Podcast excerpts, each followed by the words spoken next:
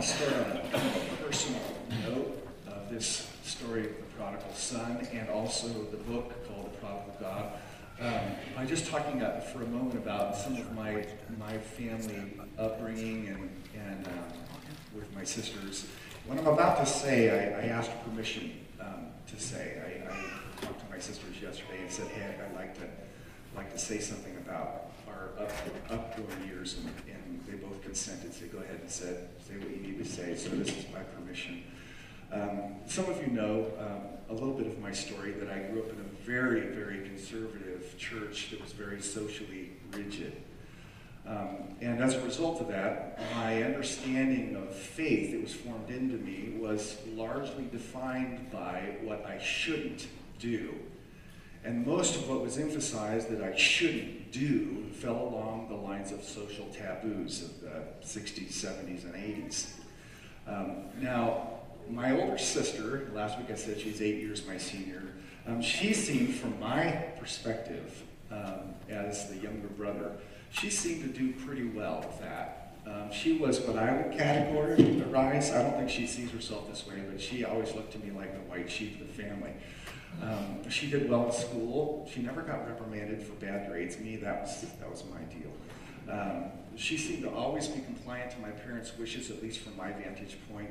And uh, she didn't buck the system when my parents said you can't go to the prom, which, you know, nobody, of course, could go to the prom in my church because there was something near the unpardonable sin that happened there. Dancing. Uh, but that was kind of her, her scope. Um, my sister and I, um, we're, we're, we're, separated by just over two years, um, so we grew up uh, together uh, very close. And I know that, that faces actually help connect. So here's a picture of me and my little sis. Um, I know it's hard to believe me with hair there, but uh, the interesting thing, I, I saw this and uh, I thought, you know, kids are so impressionable when they're young, and that is a, a, a picture of my sister that I cherish because she's so happy because she's so young. But I will tell you that um, my sister um, was not the white sheep of the family. I think she sees herself as the black sheep of the family. Um, she has a very independent spirit, and she has a will of steel. When she wants to do something, she does it. And so she, she, oh,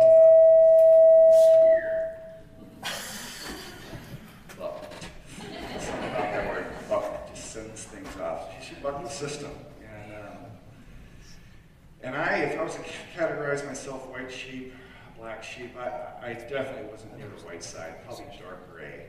My parents would say the same thing. So that was just kind of where we were. And, and so in our particular church culture, uh, because my little sister and I were a little bit outside of the box, we often felt judged. Um, I never heard this, but it went through my mind um, of people saying, "Oh, there's there's the two Deckard kids," you know, because we're outside the box, um, and sometimes justifiably so. We were we were wrong, um, but I still remember to this day the look. Now, it wasn't everybody in the church that did this; it was just a few. It really only takes a few to poison a family. But I still remember; I can see it to this day, sitting in the and looking across the pew, just looking at this lady stare at me with contempt. I'll never forget it. But I will tell you, as, as difficult and as painful as that may have been to me, because it was, a, it was kind of a setting where nobody acknowledged it, but people graded one another as to who was morally superior and who was morally inferior. And that look told me where I, where I stood. But my sister, it was far worse. Um, she felt that church was uh, a place of condemnation and a place of judgment. It was kind of a house of shame. And, and that attitude has had tragic results. Uh, my sister will tell you that uh, the reason she will not step foot in the church is because she felt judged when she was a kid. And so to this day, she doesn't, she doesn't go to church. Now, I know that that story can be replayed in a lot of different people's lives. There are probably a lot of people here in Fairfield who won't set foot in a church because they experienced that as a kid. Uh, the condemning, judging eyes. Now, I'll give you an upshot of this is that my whole family, mom, dad, and two sisters, are, are also reading the Prodigal God. Uh, and my sister told me, she says, Danny, I, I think I'm the younger brother. And I, I, you know, say, you know what, I think I'm both. So there are signs of healing going on. Somehow, along the way, we easily forget that the Jesus we just sung about loved, came, lived, and died for the black sheep. And perhaps um, that feeling of, or that look of condemnation takes place as we become more religious. Or maybe it's an inadvertent side effect of trying to shore up a decaying culture by constantly pointing out to the media what's wrong. In which case, we once again are defined by what we stand against and not what we stand for. That Jesus came for the sick. He came for the sick. He came for his lost sheep. And somehow to maintain the attitude of Christ in a church family that's able to love and be gracious and not have that condemning spirit about it. Well, that, of course, brings us to the prodigal story, um, the story of the prodigal son. We looked at the prodigal son last week and his sin, and really this part is part two. And if, if it sounds unbalanced, what I'm about to say, then you need to go back and listen to part one, because they, they really complement each other. Um, uh, the first, or the youngest son is really guilty of reprehensible sin. He's wandered off the reservation and he's done wrong. And the Bible would say that he has done wrong. But one thing about a, a, a prodigal is that usually he knows he's in a bad place. I mean, his sin is all around him. He, he doesn't have um, two tones to him. Um, he's, he's wearing black wool and he's got a black heart. Um, but when it comes to the older brother, it seems as if he's the white sheep of the family. You know, everything is in place. Um, he'd be the one that's prized, the poster child of a, of a son. And yet, what's dangerous about it, perhaps even more dangerous than being the one who wanders off the reservation, is that while on the outside he has white, fluffy, woolly curls, on the inside he has a twisted, dark heart too. And he represents to us a different path of sin, um, which we're going to look at this morning, in hopes that if we happen to be walking down this path or living on this path, that God would graciously bring us to repentance. And that perhaps by the grace of God, this church might be a place where my little sister would be welcomed. So here's the story again. I want to pick it up after um, the the son has um, came to his senses and he's coming back to his father. This is the youngest. Verse 20 of chapter 15, and he, this is the prodigal one, the one who messed up, um, he rose and came to his father, but while he was still a long way off, his father saw him and felt compassion, and ran and embraced him and kissed him. And the son said to him, Father, I've sinned against heaven and before you. I'm no longer to be called your, worthy to be called your son. But the father said to his servant, Bring quickly the best robe and put it on him, and put a ring on his, on his hand and shoes on his feet, and bring the fattened calf and kill it. And let us eat and celebrate. For my, this, this my son was dead and is alive again. He was lost and is found. And they began to celebrate. Now his older brother was in the field. Idea he was working. Strong work ethic, maybe. And he came and drew near to the house, and he heard music and dancing. He called one of the servants and asked what these things meant. And he said to him, Your brother has come, and your father has killed the fattened calf, because he has received him back safe and sound. But he was angry and refused to go in. His father came out and entreated him. But he answered his father, Look, these many years I have served you, and I never disobeyed your command, yet you never gave me a young goat that I might celebrate with my friends. But when this son of yours came, who has devoured your property with prostitutes, you killed the fattened calf for him. And he said to him, Son, you, you, you are always with me, and all that is mine is yours. It was fitting to celebrate and be glad for this. Your brother was dead and is alive. He was lost and is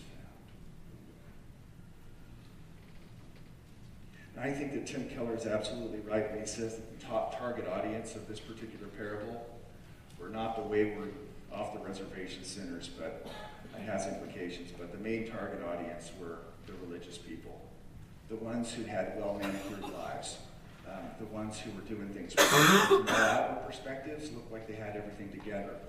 Um, they were the ones who saw Jesus consorting with and eating with tax collectors and sinners, the black sheep of the Jewish people. And they were offended, um, surprised, uh, scandalized, because he would consort with what they considered to be the black sheep. so this is directed to the religious. It's directed to people, I think, like us. People who come to church, people who think that they're close to the Lord, but not necessarily. Because underneath this son who has served and who has worked well is, is this dark part, um, is something you might call, or many have noted or called or labeled, uh, self righteousness. Now, we use that word so often in church that it almost has lost all traction. It doesn't penetrate because nobody thinks of themselves as unrighteous. The dangerous thing, of course, is self righteousness itself is a blindness. You can't see it. So it can be there, and you're not even aware of it because it's hidden so much under the surface of uh, quote unquote good life. So I really thought, you know, if, if that really is a target audience, the, the righteous, the religious who have well manicured lives, um, and if at the heart of it is a sense of self righteousness, then perhaps we ought to just dwell on what exactly does that mean? What does it mean to be self righteous? What does it look like? And this particular story gives a rather vivid description of what it looks like. And I just kind of, kind of draw out two aspects of what we might call self righteousness, or I'm going to call it the, the older brother syndrome. Um, and we ought to be asking ourselves the question this morning is this me? Is this me? Because I don't want to be blind to it, and I, I, I hope you don't either. So, one facet that comes to light in this particular story about um, these two sons, um, one aspect of the the uh, older brother syndrome is simply this that if you take a look at how he responds, that the older brother syndrome is basically caused by a performance based life. Uh, that's another way of saying, in religious categories, of it's a performance based sense of righteousness. Now, righteousness is one of those ambiguous words, but basically, in terms of a self um, a performance based righteousness. Really, every human being who's alive and who thinks um, has something as the foundation of what makes them important. It makes them feel a sense of value, something to hang their identity on. Everyone has it. Everyone does. You can't survive long without a sense of where yourself, what makes you you, the foundation of who you are. Now, in a performance based life, basically what makes you who you are, what gives you a sense of worth and value, is how well you perform in life. Now, that can be in any arena financially, morally, educationally, um, but you tie your sense of self to how well you do. Now, that's precisely what the older brother does here because you can sense his performance base um, in his conversation with his father. I'm going to read this again. He was angry about something, which we'll come back to in a moment, and he refused to go in. So now he's separated from brother and father. And his father came out and treated him, and he answered, Look, these many years I have served you and have never disobeyed your command. Let me, let me just reread that with special emphasis. I have served you and never disobeyed your command. The two operative verbs of this, this expression, and it's really an accusation, is that he has served and he's never disobeyed. Now, those two words in the proper context are amazing words. If, if, if those two words could be applied to our children, those of you who have children, we'd think, wow, we're doing really well as parents. They serve and they never disobey. So, again, if what he's saying is true, then this older brother really is the poster child son. If this was your son or daughter, you'd want to parade them up on stage here and have them tell the congregation how much they've done for Jesus. Serving and obeying. He immediately points to the fact that he has conformed himself to his Father's standard and will. He has performed well. That's what he does. It's the basic operation. That tells us that there can be people in the church who serve, teach, and let's not, let's just not limit it to what happens in the church. There are people who go out in the community and they choose not to lie. You choose to do well at your business. Um, you endeavor to be a good father, good mother. And yet, what you're essentially doing is building your life on your accomplishments. And I'll tell you, that is one of the greatest disasters and tragedies that we can do. It, it, it malfunctions in a couple of ways in life, personally and relationally. If, on a personal level, if your life is performance based, it is what makes you feel good about you is, is, is what you do, how well you've done it, your moral progress and advancement, how well you're respected in the community, how much money you have, whatever it is. Then it will do one of two things personally for you. It will either make you feel arrogant when you're doing well, or it will make you feel extremely insecure when you're not doing well.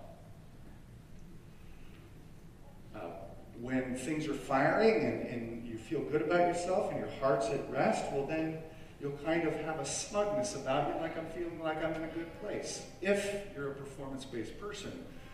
But if things go down, which inevitably they do because we're humans and things fluctuate and things, you, you aren't at the top of your game or you don't make the grade or the rank or in the competition you lose, well, then you feel displaced, a sense of dislocation, like you don't belong anymore. And you start to question what makes me worthy of love. Because we have adopted a subtle, performance based, work based uh, foundation of life. It's what gives us meaning, a sense of arrival. Now, that's one of the personal things that, that can happen as a result of that. Now, I can tell you from personal example that I have experienced, one of the ways that I, I know that I experienced that subtle slide into that is because when things are taken away, I feel hopelessly insecure. You know, I, I, was a, I was a good musician in high school. I was a horn player. And that is not a statement of boast, it is a fact. I was good. Um, I won't say great, because that probably would be a boast. But you know, I always sat first chair in my section. And when I auditioned for honor band in the local area in Northern California, I auditioned, I was accepted, and I was, I was sat in the first chair. In other words, I was on top of my game. Um, when it came to the competition, I was top dog. And that felt pretty dang good. But then my, my instructor said, you need to try out for uh, Cal State Honor Band, which is all of California, and California is a lot bigger than, you know, Connecticut. So here you have this big fish in a very small pond in Northern California, all of a sudden swimming in a very big pond. And I tried out, I barely made it, and I sat third or fourth chair. And I remember to this day what it felt like. I started to question, wow, I'm really not a good musician. I really don't stack up. And I felt insecure because I had inadvertently and unconsciously adopted my performance as a musician as one of the things that makes me worth something. And when I did well and sat in the first chair position, I tended to look down on others. And when I didn't, well, then I tended to look with contempt at those who were better than me. One of the ways you can tell, these are little signs of, of when you're drifting into a performance-based foundation of life, is, is typically people who, who are, are leaning on their own works or how well they do advancements are, are highly defensive when they are criticized because you're picking apart what gives them a sense of importance. Or on the other side, if, if you feel hopelessly insecure because what you have trusted in has been taken away, well, then you'll start to uh, speak critically of the people who are better than you because, again, your foundation is your performance. And that's one of the ways it malfunctions, that way of approach of life. That's the older brother approach. Um, another way it malfunctions, of course, is relationally.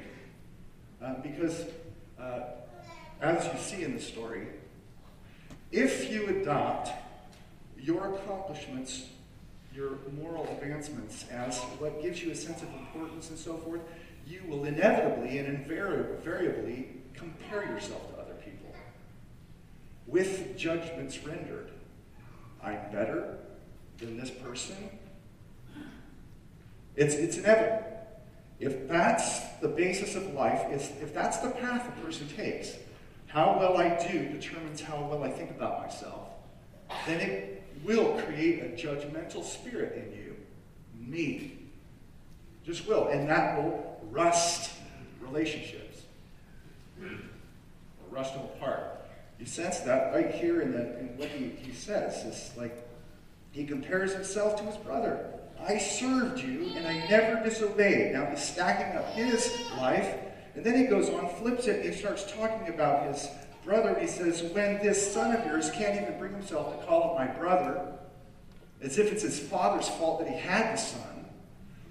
But when this son of yours came, who devoured your property and prostitutes, you killed the fattened calf for him. Comparison. Because he was basing his life on simply this how well he had done and created in him a judgmental spirit, a condemning spirit. That is what you would call the older brother syndrome of performance based living. I wonder how many in here have unconsciously adopted that. What makes you, one of the questions you ask is, what are the times that I feel most satisfied and secure? Is it standing in the shadow of the cross and reveling in the gospel truths that I am saved by grace and grace alone? Does that bring a sense of satisfaction and completion, or is it looking to things you've said, people that have liked you, um, little certificates on your wall, looking at your your account balance? Does that bring a sense of security? Does it make you feel satisfied or rest or peace? Because if so, perhaps you have inadvertently slid onto the same path as the older brother. A lot of people can use Christianity and serve for all the wrong reasons. I mean, come on, you go to church, you click that off your list, you're like, I feel good about myself. Why? Because you performed a religious deed. It's really easy for a lot of older brothers to gravitate towards religion simply to feel better about themselves. It's a part of their accomplishment. That's why religion can be quite dangerous. It can feed the performance based path of life. Well, that's one aspect that comes out, I think, in this response. The second one has to do with motivation, and it's this um, that the older brother syndrome is driven by mercenary love. Now, the, mercenary isn't something we use all the time, but mercenary is defined by Webster's as um, one who serves merely for wages. They do what they do merely for wages. Uh, we, we talk about mercenary soldiers. There are people who do not fight for the cause itself or the intrinsic cause of justice. They're willing to sell their gun or their knife um, and their services to the highest bidder. That is, and regardless of whether it's right or wrong, that's a mercenary. That you um, you work for wages only. Now, some would say, well, that's not love. Well, yeah, you're right. Mercenary love isn't, isn't really love. But people often think of it that way, and they treat each other that way. It's a kind of form of, of is that, hey, listen, I'll serve, I will assist you, I will help you, I will be here for you. As long as there's something in it. But as soon as there's not something in it for me, I'm done. And that is precisely what you find in the story. Is again, I have served you and never disobeyed your command, yet you never gave me. This is like a Barbary. It's like, listen, I served and I was here. I conformed to your standards. But then he turns it into an accusation, and you never gave me like you gave the little brother who doesn't deserve anything. That kind of reveals where his heart is. That he's serving his father only insofar as he feels like he's going to get something out of it. In other words, this older son really doesn't love the father for himself, he loves the father for what he can give which is why he walks out. Because he didn't get what he thought he deserved. That is a form of mercenary, bartering kind of love. If you don't meet the conditions that I want, or give me what I want, then it's done. And that's what he's doing. I will serve you as long as there is something for me in return. And that too is, is, uh, is a real question mark, isn't it? Because it gets down to the issue of motive. Why do we do what we do? That's a, that's a really important question. We tend to evaluate each other on the basis of performance anyway. You know, hey, well, my kids are doing great because they perform well. But what if their heart is in the wrong place?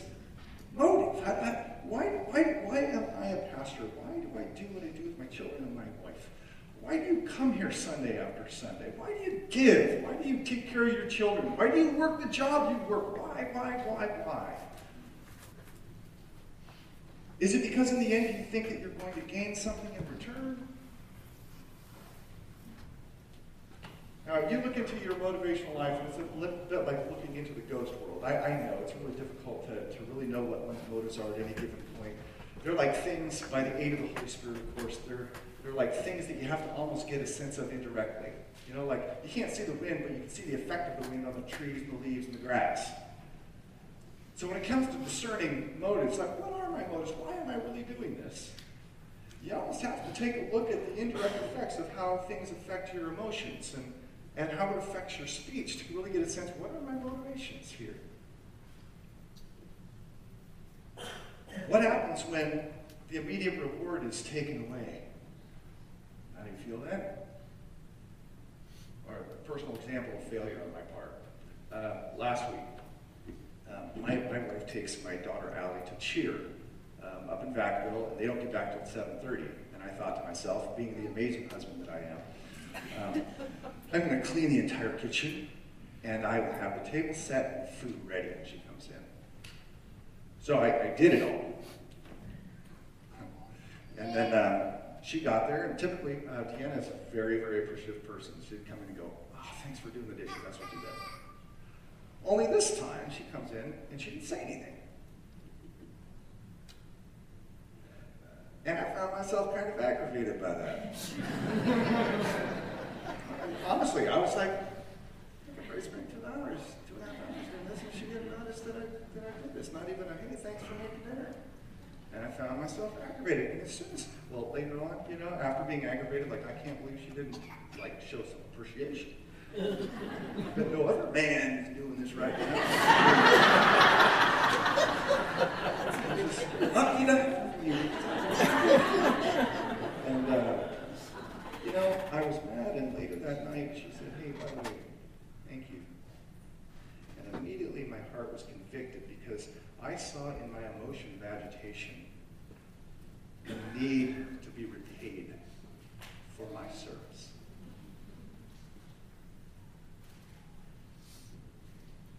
I think there's a reason why Paul says, look carefully how you walk. So you got to kind of keep a tab on why you're doing what you're doing. Is it a bartering kind of service to God's people and most importantly to God Himself, or is, is something else? Because to me, the, the path of the prodigal, the, the older brother in the prodigal story, is one not of pleasure. If the younger brother was guilty of establishing life on the pursuit of pleasure, then the older brother made a mistake of basing his life on performance. And basing his whole life on how well he had done, and with the motive of getting something in return, whether that's recognition or inheritance, whatever it is. And the reason why he is so offended, and the reason why the Pharisees are so offended by Jesus, why the white sheep are offended by Jesus' love for the not white sheep, is because to the person who lives on the basis of performance with this kind of mercenary love that I need to have something in return, grace is offensive. Because it feels fundamentally unfair like the fathers being unjust. I did all this, and you gave somebody who didn't deserve it everything. Listen, when, when, when grace hits the soul of a person who is walking the path of performance for the wrong reasons, it will be offensive and cause reaction. And I venture to say there are a lot of people like that in the church. They don't know it, but they're not consciously aware of it. You know, the whole idea that, that I'm just going to be out there with this. The idea that a homosexual dying of AIDS in San Francisco who hears about Jesus and comes to authentic faith is given a place of honor at the table of Christ is devastating to some people's idea of Jesus and God. That's completely unfair. Meanwhile, somebody who's worked hard, benefited the community, raised funds, is turned away. That seems fundamentally unfair to the performance based person. You're not being fair. But you know the fact of the matter is, grace isn't fair, is it? At least not from the human vantage point. I mean, it's fair from God's vantage point because grace comes to us through the justice of the cross, so it is just. But it seems unfair because when God's gracious, He takes away the debt that we should have paid, debt for sin, and then He gives us the innumerable blessings of what we don't deserve. So it is unfair. Grace is unfair from the human vantage point. And the whole Jesus thing turns that whole sense of fairness and a, a performance based, bartering kind of love upside down. Says it doesn't work that way. It doesn't work that way. And I'll tell you, though, the good news in that is, is that um, when the truth of God's unfair grace lands on the soul penetrates like water into the soil, and its warm rays start to melt the cold heart, it does something profound. Because it begins to work in us the release, the relinquishing, the surrender of the slavery of a performance based life. That produces either arrogance over people or a sense of insecurity under people. Because you know what the gospel declares? is that Jesus performed on your behalf. The, the, only perfect person who never had a bad thought, who was highly disciplined, who accomplished everything in the most unusual ways. He ran the race for me. He was the performer. And therefore, my, my sense, or the Christian sense, the gospel, is that now my worth and my important sense of belonging it's no longer tied to what I've done or what I haven't done or what I did wrong. It's now tied to the fact that He lived perfectly for me. And in that I find my rest. That alone is His performance.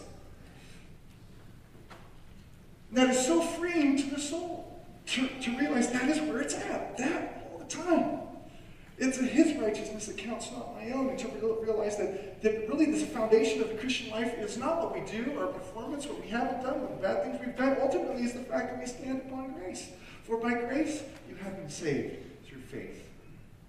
And this is not your own doing performance. It's a gift, not a result of works aka accomplishments, doing good things, serving really hard, etc., and etc. So that no one can boast. That's what it is. You know, Paul walked the road of the older brother, the Apostle Paul, same guy who wrote Romans, Philippians. He knew what it was like a Hebrew, Hebrews, a Pharisee. He walked down that road, and he had attempted a performance-based life for all the wrong reasons. And yet he came to the glorious understanding that there's something better. and he said, I have suffered the loss of all that I may gain Christ um, and be found in him, not having a righteousness of my own, a performance based righteousness, but that which comes through faith, the righteousness of Christ. So, you know, for the Christian, the, the, there's a new basis of living, and it's not your performance. So the tendency to get defensive and, and pick at other people. You know, we don't have to live that way anymore because, you know, we got a performer who already did it. Our horse already ran the race and won the race for us. And on the other hand, too, this thing called grace, it also wins your heart to God Himself as the prize. That no longer does God become kind of a means to another end, but, but in Christ, um, we become increasingly satisfied, not with what God can give, but who God is.